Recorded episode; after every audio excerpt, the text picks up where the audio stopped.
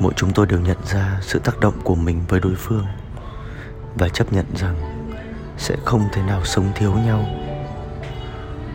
Nếu không có nỗi buồn, có lẽ con người sẽ không biết niềm vui là gì. Và càng lớn, ta càng cần biết cách tôn trọng cảm xúc của chính mình, dù nó nhỏ bé.